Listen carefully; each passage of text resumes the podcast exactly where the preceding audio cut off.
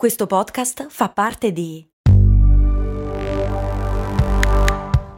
Voice Podcast Creators Company. Se a volte ti senti così, ti serve la formula dell'equilibrio. Yakult Balance, 20 miliardi di probiotici LCS più la vitamina D per ossa e muscoli. Ti piacerebbe essere meno autocritica, autocritico nei tuoi confronti? Nei confronti dei tuoi errori, dei tuoi sbagli. In altre parole, essere più gentile e compassionevole. Facile a dirsi, eh? Ma come si fa? La buona notizia è che è una competenza che può essere allenata.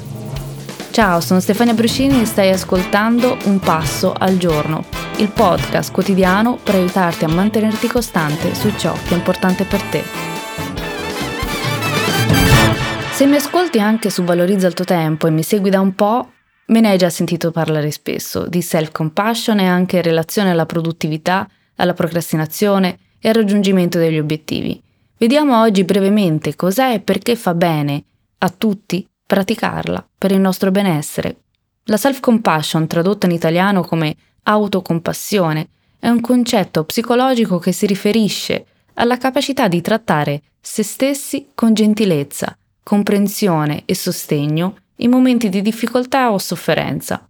È un aspetto chiave della mindfulness e della psicologia positiva. Parlando di self-compassion non posso non citare la psicologa Christine Neff, una vera pioniera e colei che ha introdotto il concetto di self-compassion nel suo libro, tradotto anche in italiano, e ti metto il link in descrizione, La self-compassion, il potere dell'essere gentili con se stessi. L'edizione italiana è stata pubblicata da Franco Angeli. I tre elementi principali che compongono la self-compassion sono la gentilezza verso se stessi, l'umanità condivisa e la consapevolezza, ovvero la mindfulness. Vediamoli insieme. La gentilezza verso se stessi implica essere amorevoli nei confronti di noi stessi, anziché giudicarci severamente.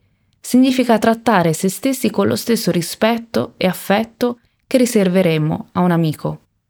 L'umanità condivisa consiste nel riconoscere che la sofferenza e le difficoltà fanno parte dell'esperienza umana e quando ci confrontiamo con gli altri comprendiamo che tutti affrontano sfide, errori, momenti difficili nella vita.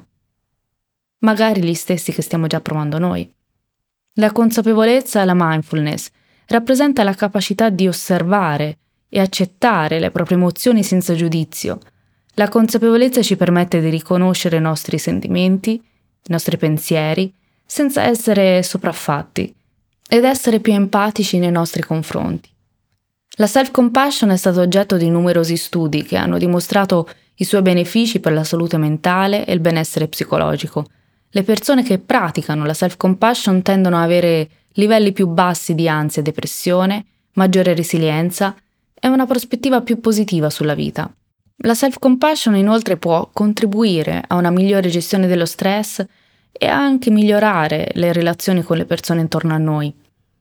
Coltivare la self-compassion non significa però evitare la responsabilità personale o indulgere nell'autocommiserazione. Piuttosto si tratta di sviluppare un atteggiamento amorevole e comprensivo verso se stessi, anche quando si affrontano sfide, fallimenti, quando sbagliamo. Qualche anno fa ho letto il libro di Christine Neff, mi era stato consigliato da un carissimo amico insegnante di Mindful Self Compassion e da quel momento l'ho sempre consigliato a chi vuole entrare un pochino di più nell'argomento e oggi te ne leggerò alcuni estratti. Christine Neff ci dice in questa nostra società estremamente competitiva, quanti di noi si sentono bene con noi stessi? Sembra una cosa così effimera sentirsi bene specialmente se dobbiamo essere speciali e al di sopra della media per sentirci meritevoli. Qualunque cosa in meno sembra essere un fallimento. Anche se ci sono alcune cose in cui eccelliamo, c'è sempre qualcuno più intelligente, più bello, più di successo di noi. E come superiamo questo conflitto? Non molto bene. Per vedere noi stessi in maniera positiva, tendiamo a gonfiare i nostri ego e a sminuire gli altri al fine di sentirci bene in confronto a loro. Ma questa strategia ha un prezzo, ci impedisce di raggiungere il nostro pieno potenziale nella vita. Qual è allora la risposta? Smettere del tutto di giudicarci e valutarci. Smettere di cercare di etichettarci come buoni o cattivi e semplicemente accettarci con tutto il cuore.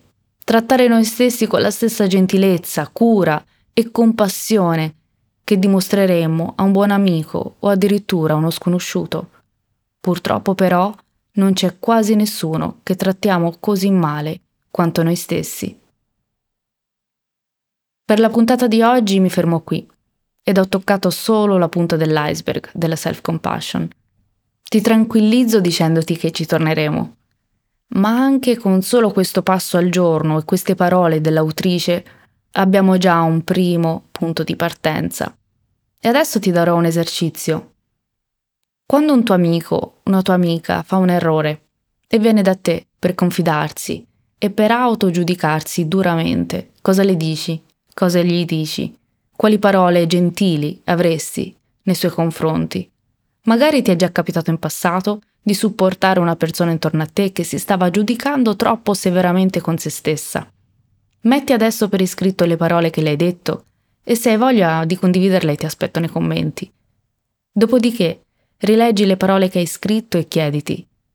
Posso dirle a me stesso, a me stessa, la prossima volta che mi giudico troppo severamente?